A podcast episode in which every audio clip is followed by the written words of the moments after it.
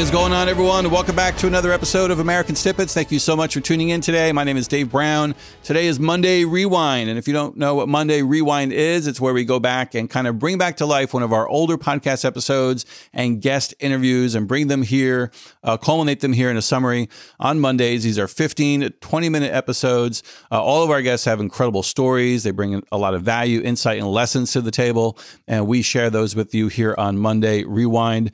Uh, today we are sitting down and talking with uh, Ephraim Mattos. We interviewed him back uh, in 2018. That was episode number 71.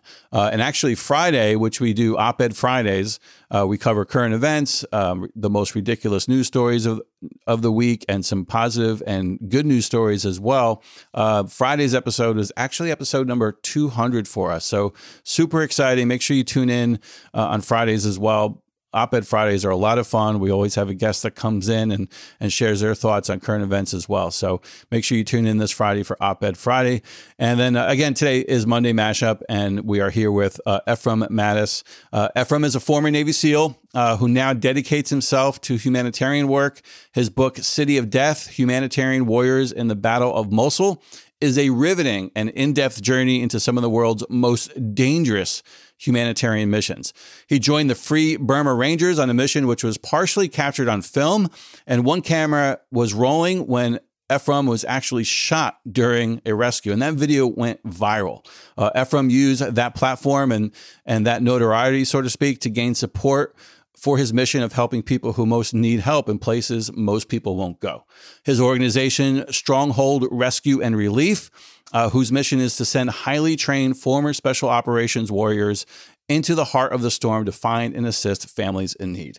Uh, we actually, again, interviewed Ephraim back in 2018. His story is still powerful, and his message about rising above hate is even more relevant today than it was then. In this episode, we share some of Ephraim's intense stories as well as his messages about the reality behind post-traumatic, post-traumatic stress in our veterans and the power of loving those beside you more than you hate those against you. Great lesson for today. So, without further ado, here's Barbara Allen with Ephraim Mattos.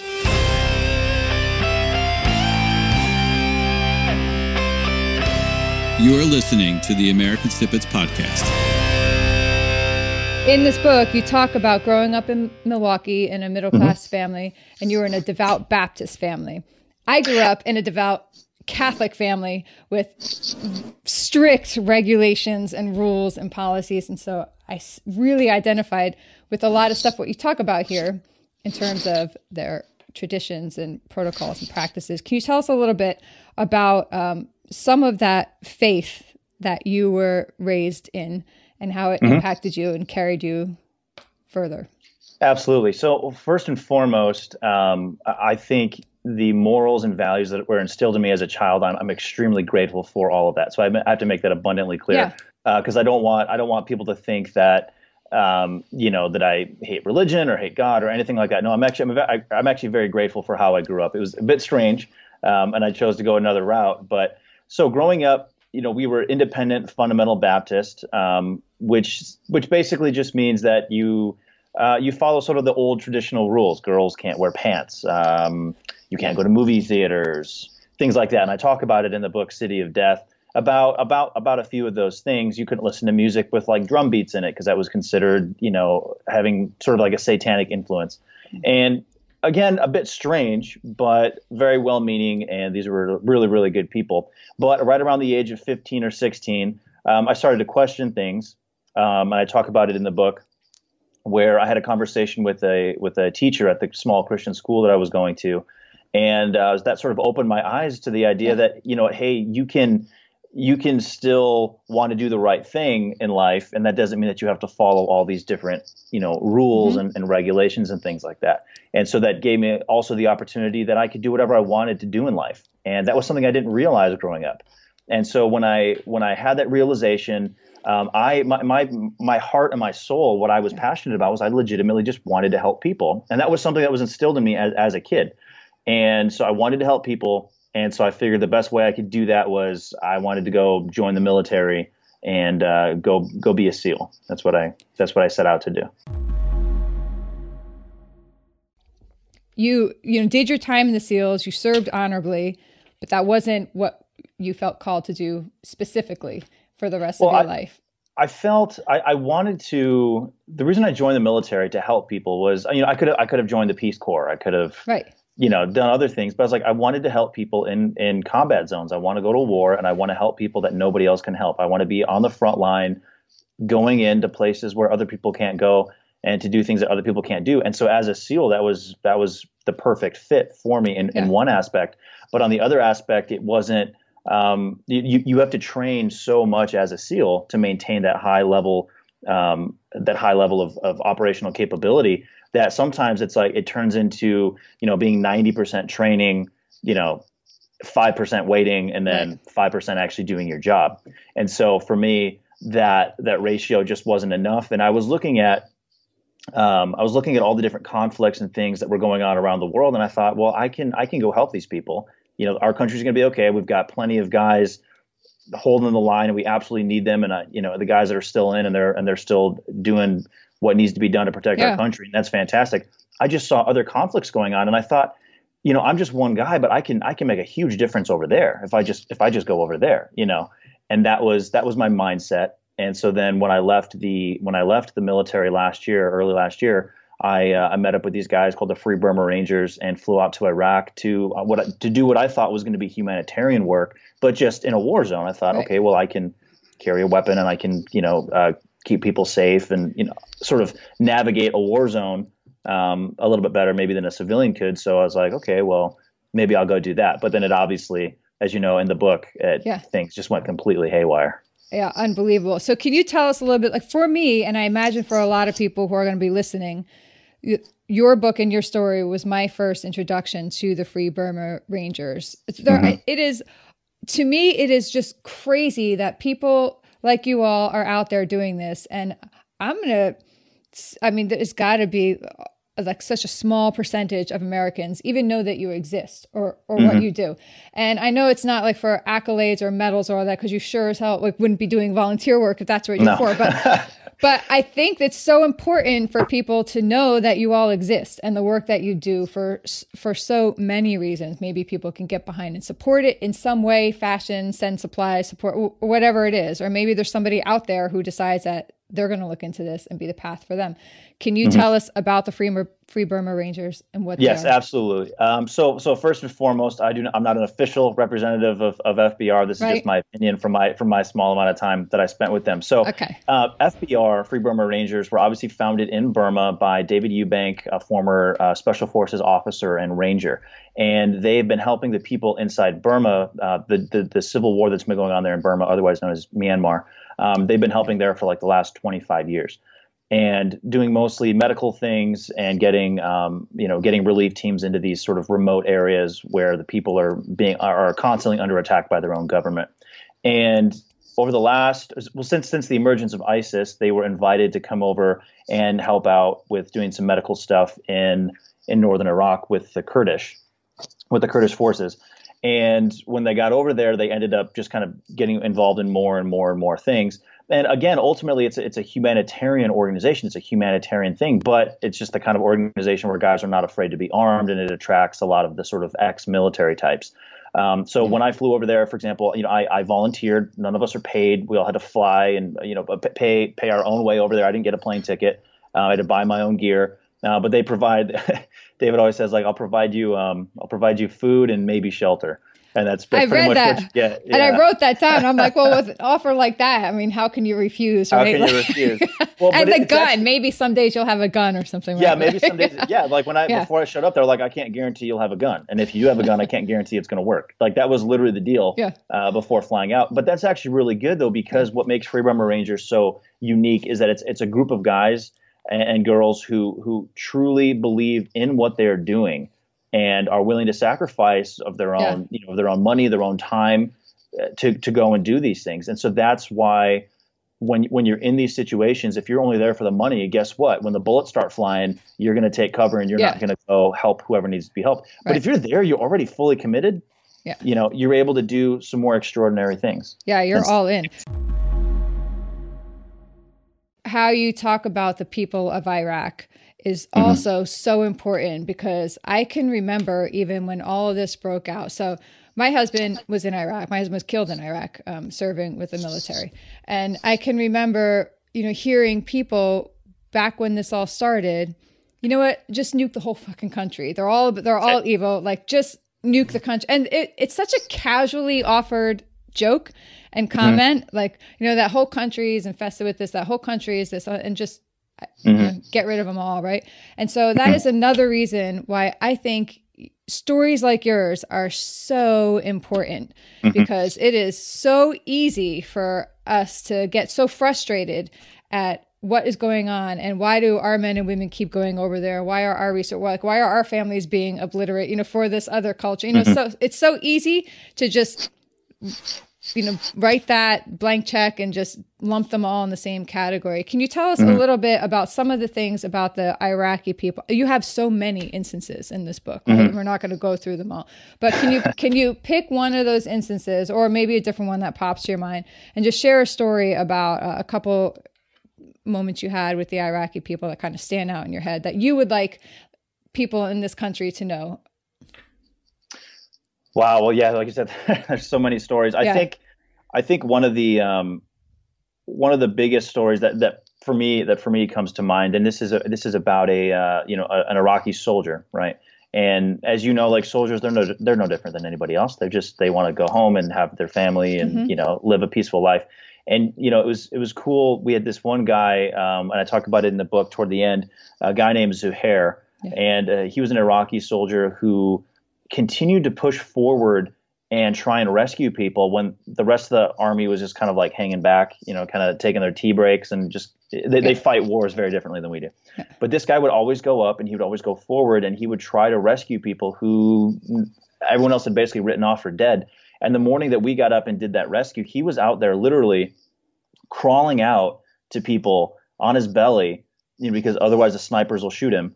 Um, and it was in the same area where I ended up getting shot. And he was he was he was crawling out there to rescue wounded people. And some of the guys who he rescued, this is and this is what's telling. Some of the guys he rescued were ISIS defectors, and he I, knew that before he went out there to get these people. And that's Crazy. amazing. That's yes. absolutely amazing. You know, right now in, in, our country, you know, with the, the political divide right now, we can't mm-hmm. we can't get along for anything. We have so much in common. That's a soldier going out there, literally risking his life to save the enemy. Yeah, that's that's amazing. That's amazing, yeah. and that's the true face of humanity. That's the true face of of, of humanity that you're going to find everywhere. Yes, there are problems in Iraq. Yes, there are issues in these in a lot of these Middle Eastern countries. Oh my goodness, there's there are major problems. Yes, yeah. but at the end of the day, like they're still human and they're still willing to go out there and risk their life to save the life of one of their enemies who's who's who's given up the fight. That's yeah. amazing. That's absolutely amazing. Yeah, it really really is. That struck me too. You talk a lot about forgiveness in in your story too and how mm-hmm. you were able to so there's yeah, there's so much, but since you just mentioned it, I want to talk about that video. Um, mm-hmm. so let, there is a YouTube video now out there that's gone viral um, mm-hmm. And it is, I, I, don't, I can't imagine what it must feel like for you to watch this and for your family to watch this. I mean, because mm-hmm. it's a video of you actually being shot on, mm-hmm. on a mission. So can you tell us, you know, who, what were the circumstances of that event and who shot that video and, and what is it like to have that out there? I, I, I don't know how yeah, I would feel a, about having that thing. out there. Yeah. Yeah.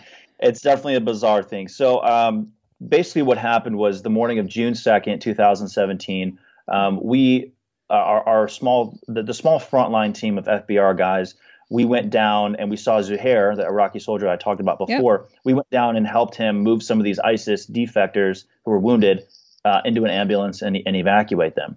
And when we got up there, we were at we were at the very front of the Iraqi army front line. We were in front of the front line, and we came across about a four or five lane, maybe six lane highway uh, that was completely rubbled and destroyed. And we saw we saw a couple of bodies, and then we started looking a little bit more, and we realized that there were at the time we thought there were maybe 60 or 70 bodies in the street but in reality later on we discovered there were more than 150 oh uh, people slaughtered in the street and the bodies not to be morbid but the yeah. bodies were fresh they weren't yeah. bloated they weren't stinking yet and, and basically we found out that an, uh, isis had massacred these people um, about 24 hours prior. Wow.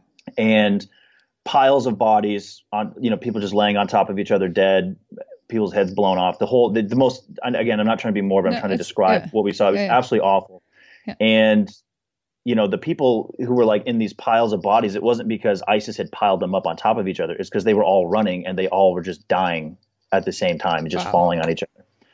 Anyway, in, in one of these piles of bodies, um, we saw three children still alive and two men still alive. And they're maybe 100 yards away from ISIS headquarters. And ISIS owns the high ground on two sides of where they're at. So they own the flank and they can see down and see these people. And they were they just left them. They just left them to die. These kids up the kids would Wow. st- get up and they'd walk around and they'd they'd look they'd search the bodies for food and water and then they'd sit down and so we're watching this and of course I I you you grow up in history class and, and, and you and you look at all these black and white photos of Nazi massacres or maybe something about the Khmer Rouge in Cambodia, you know, and you think, oh, that I'll never see something like that. That that's history that used to happen. That doesn't happen anymore.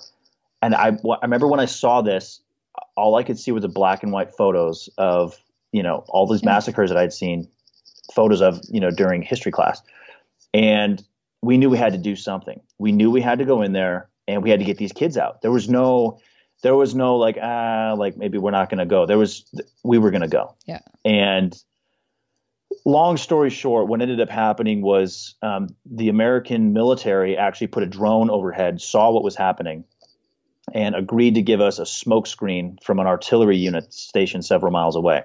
And so this artillery unit started firing um, um, white phosphorus um, rounds that would basically explode in air, and then they send a bunch of balls of fire into the street, creates a big cloud of smoke. And so they they started firing these artillery shells to to sort of blind ISIS. And then the Iraqis gave us one tank uh, t- for us to run behind, and there were five of us who went out there behind the tank. It was David Eubank, Sky Barkley, a former Marine, uh, our Assyrian interpreter uh, named Mahmoud, and then a guy from Burma uh, who was there. He was the one filming. Uh, he was there to document human rights abuses and stuff. Okay. And uh, his name, we call him Monkey. Uh, he's from Burma, and I was and I was the fifth guy. and we got out behind this tank, and it drove out into the highway, and the rest of us sort of used the tank as cover. But immediately, immediately, op- uh, ISIS opened fire on us with machine guns and mortars. So the machine gun rounds, they, they can't quite see us, but they know that we're there somewhere. yeah. So they're just spraying these, they're just spraying machine gun rounds through the through the smoke, and you know bullets are just ra- you know impacting at random, and we're you know right next to the bodies of all these other people who've just been shot by ISIS, and we have to you know we're like running around their bodies trying to get down the street. So the the uh, the the Iraqi army tank takes off and drives straight toward ISIS position, straight toward ISIS headquarters, and we charge down the street, falling right behind him. And I was terrified. I talk about this in the book City of Death. I was absolutely terrified. I I was literally on the border of going into shock because you're literally charging down a machine gun nest. There's dead people everywhere. You're watching the bullets smack into the ground around you, and there's nothing you can do. And then on top of that, they're also dropping mortars behind the tank. And so, you know, I, I watched one. I just watched one blow up like right behind us. None of that was caught on video, but I watched this mortar blow up right behind us. I'm like, this tank doesn't even pro- provide us cover. Right.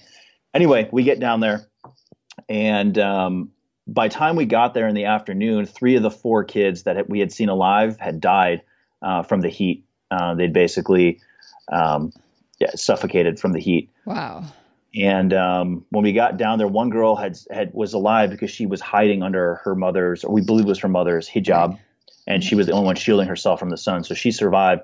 And uh, my buddy Sky Barkley and I, we jumped out from behind the tank and started dumping uh, rounds into the ISIS positions that are like 100 yards away, which is basically point blank range. They're right there. And uh, David Eubank ran out, grabbed the little girl, and then ran back behind the tank. We were also able to get one of the men uh, successfully back and we started moving back. And I talk about the third man in the book and how um, we were not able to save him, and he ultimately died. Um, but we started moving back, and then immediately, uh, as as we're as we're moving backwards, a round just came out of nowhere, just a, a burst of machine gun fire, just took my leg out from under me, and I knew I, I knew as soon as I was hit, I knew exactly what had happened. There was no there was no shock, there was no surprise. I mean, I was startled, yes, but there was no shock. I, I knew exactly what had happened. Because um, we were all expecting to get shot. We were all expecting, okay, at some point, one of us is going to take a round. One, yeah. yeah, someone's going to eat it. And um, so I got hit. I fell down behind this Iraqi army tank, which is backing up down the street, and we can't tell it to stop. And it's like literally maybe five or six feet away from me. Oh so I'm wounded, and I, ha- I, have no choice but to stand up and keep moving because um, I knew my team would would die trying to get me out of there. I knew that, right. and so I had no choice. But I got up and uh, threw a tourniquet on, and I was.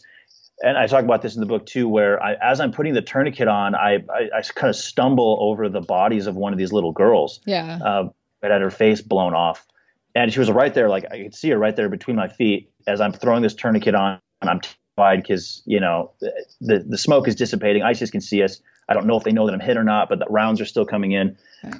And um, long story short, we ended up we ended up making it back to to Iraqi army positions, and um, so to answer the second part of your question, yeah, a few days later, I was back in sort of in our safe house in Erbil, um, one of the cities there in northern Iraq, and um, one of the guys came in from the field, uh, a journalist who was out there uh, by the name of Bernard, and uh, he showed me some of the videos. He's like, "Hey, man, you got to look at these videos." And so it was the videos of the rescue. And so I had spent several days and several nights in pain and just like re- by, basically by myself with other guys who weren't there on the rescue, right. trying to replay and trying to understand what had happened. Like, where did I step? I didn't. I didn't remember if I had fallen down or not after I got shot. I didn't remember. I had no idea.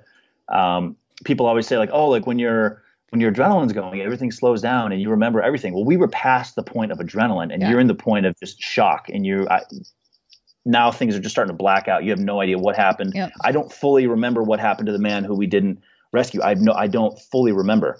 I hope we can. Hopefully, one day we can see the drone footage because um, the Americans were watching and did see us, did see the whole thing. But um, anyway, so it was very interesting to sit there and watch that stuff. And I remember just sitting there watching it I was very numb. I was very numb to it all. But a couple weeks later, I got home to Wisconsin, and a buddy of mine, uh, a, a, fellow SEAL of mine, he texted me and he was like, "Hey, buddy, uh, check it out. You're trending on Reddit." And I was like, "What are you talking about?" So he sent me the link, and sure enough, the video of David running out and grabbing the little girl while Sky Barkley and I provided covering fire uh, had gone had gone viral, and it was all over the place. Fox News, CNN, everyone was showing it, and um, it was it was very. Um, it's it, it's interesting because that was the worst day of my life in so yeah. many ways, and some of the worst moments of my life, getting shot and and, and all that stuff. And it was um, it's it's interesting for millions of people, literally, to have literally tens of millions of people have seen this, and it's very interesting that they're sort of seeing what I went through. But I, I kind of see it as a uh, I see it as an honor to represent yeah. the the men and women who've gone through the same thing that I have and much worse. You know, you said your your your late husband didn't make it home, and he's he he he did so much more than I ever than I he gave so much more than I ever could, and it's an honor to sort of represent the warriors who've who've gone before me and who do these things. And I'm just one small story of thousands and tens of thousands of, of brave and heroic acts that have been put out there. So that so it's kind of a bittersweet thing. It's a ter- yeah. it's terrible to relive it, but um, it's an honor to sort of represent um, the people who've gone before and have done the same things. A couple more things I want to get through. Some things, mm-hmm. some you know thoughts and insight that you offer in your book. You talk about coming home and. So I spent years working with veterans as a as a professional and then in the community that I've built up over the years like it's what I do and so I hear a lot and I know a lot about PTS or PTS. Some people call it PTSD, some people call it PTS.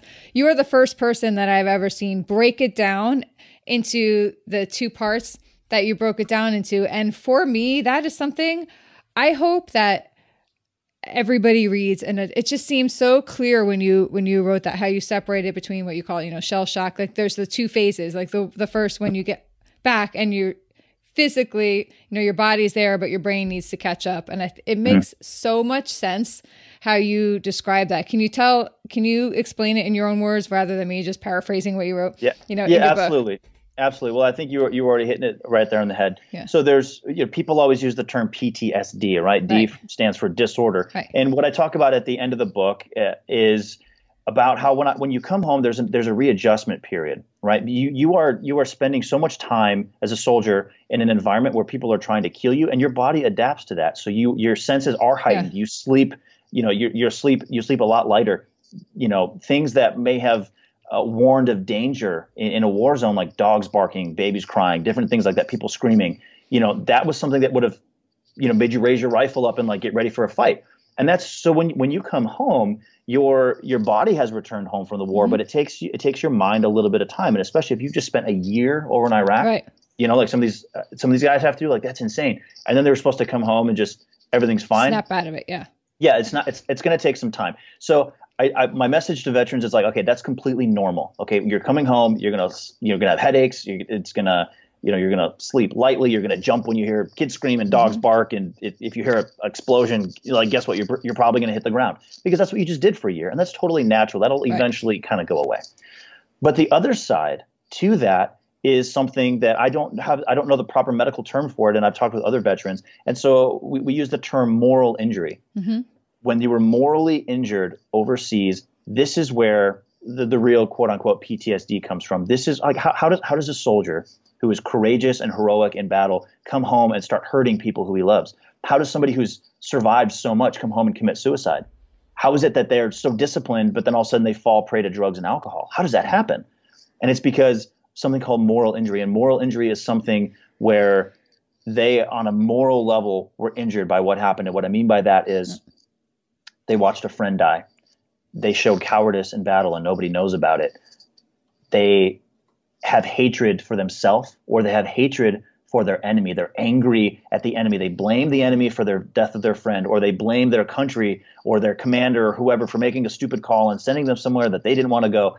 And there's this damage that happens on on on the level of your soul that needs to be dealt with. And and for me, what I believe it is, it, it simply comes down to it's one form of hatred or another.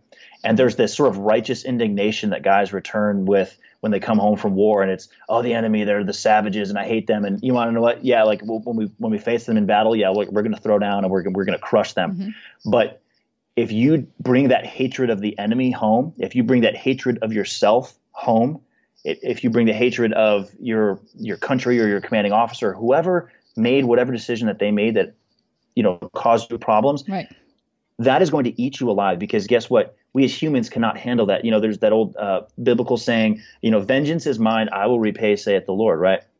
That doesn't mean that you can't get revenge. That doesn't mean that justice can't be served. That simply means that the spirit of vengeance itself mm-hmm. is something that you cannot handle. You have to let God handle that. And you know, if you don't believe in God, like bottom line, you just don't don't let yourself harbor up a bunch of hatred because guess what? You can't handle it. It will eat you alive. And so that's that's the real problem that guys have when they come home. I've seen terrible, terrible things. Yeah. Things that I can't even I I I, won't repeat stuff I didn't right. even put in the book because it's so awful and terrible. But I sleep perfectly fine at night. I'm, there's a sadness there. There's a part of you that will never mm-hmm. return from the battlefield. Um, and I talk about that in the book. Like there's a sadness that's just never going to go away. Right. Like your innocence is lost. Mm-hmm. But at the end of the day, you can still become a functioning part of society and move on with your life and move on with peace. I have perfect peace about everything because at the end of the day, I gave up my hatred for the enemy. And, as corny as it sounds, when I went into battle, I made the decision that I was going to fill my heart with love for the people who were standing behind me and not with hatred for the people who stood against me. And that's an extremely important thing that yeah. I, I think can really help a lot of guys. And I've, I've so since my book came out, oh my goodness, I've gotten I've gotten messages from so many grown men saying, Good dude, I was crying when I read this. Thank you for this. This helped me. This is like, oh my goodness, it makes so much sense now. Yes. Thank you. I'll work on this. You know, and that that to me is like that's why I wrote the book. I was like, boom, like that's that's what I want. And, yeah. Yeah. So it's, it's an incredible. Uh, yeah. There's there's an incredible message there at, at, at the end. All right, everyone. That wraps up another episode of the American Snippets podcast. Thank you so much for tuning in to Monday Rewind uh, with Ephraim Mattos. I hope you enjoyed this episode. If you got any value out of it or any value out of any episodes that we've done in the past and you haven't left us a review yet, please go to iTunes, leave us a five star written review. They're really important in helping us get these stories out there in front of more people, uh, grow our audience, and get higher up there in the podcast rankings. So if you could do that, leave us a five star review. We would really appreciate it. If you want to learn more about Ephraim, uh, just head on over to americansnippets.com forward slash newsletter. It's the featured podcast episode of the week. There'll be a link there that you can use to go back and listen to the full original interview that we did. That's episode number 71. And we'll also include some links there that you can use to follow him on social and pick up his book as well, which I highly encourage you to do. Don't forget to check out our community of freedom loving, patriotic Americans who believe in the American dream, who believe in freedom, who want to uphold the core values that this country was founded upon, who are committed to self, family, community, and country, and giving back uh, to those communities. Uh, and you can do that by going to greatamericansyndicate.com. We also have our merch and swag store over at American Snippets Apparel. We have a lot of cool patriotic shirts that I think you'll enjoy. So check that, check that out as well. And don't forget to leave us a five star review on iTunes. Thanks again for tuning in today. We'll see you on Wednesday. Now go out there and show the world how exceptional you really are.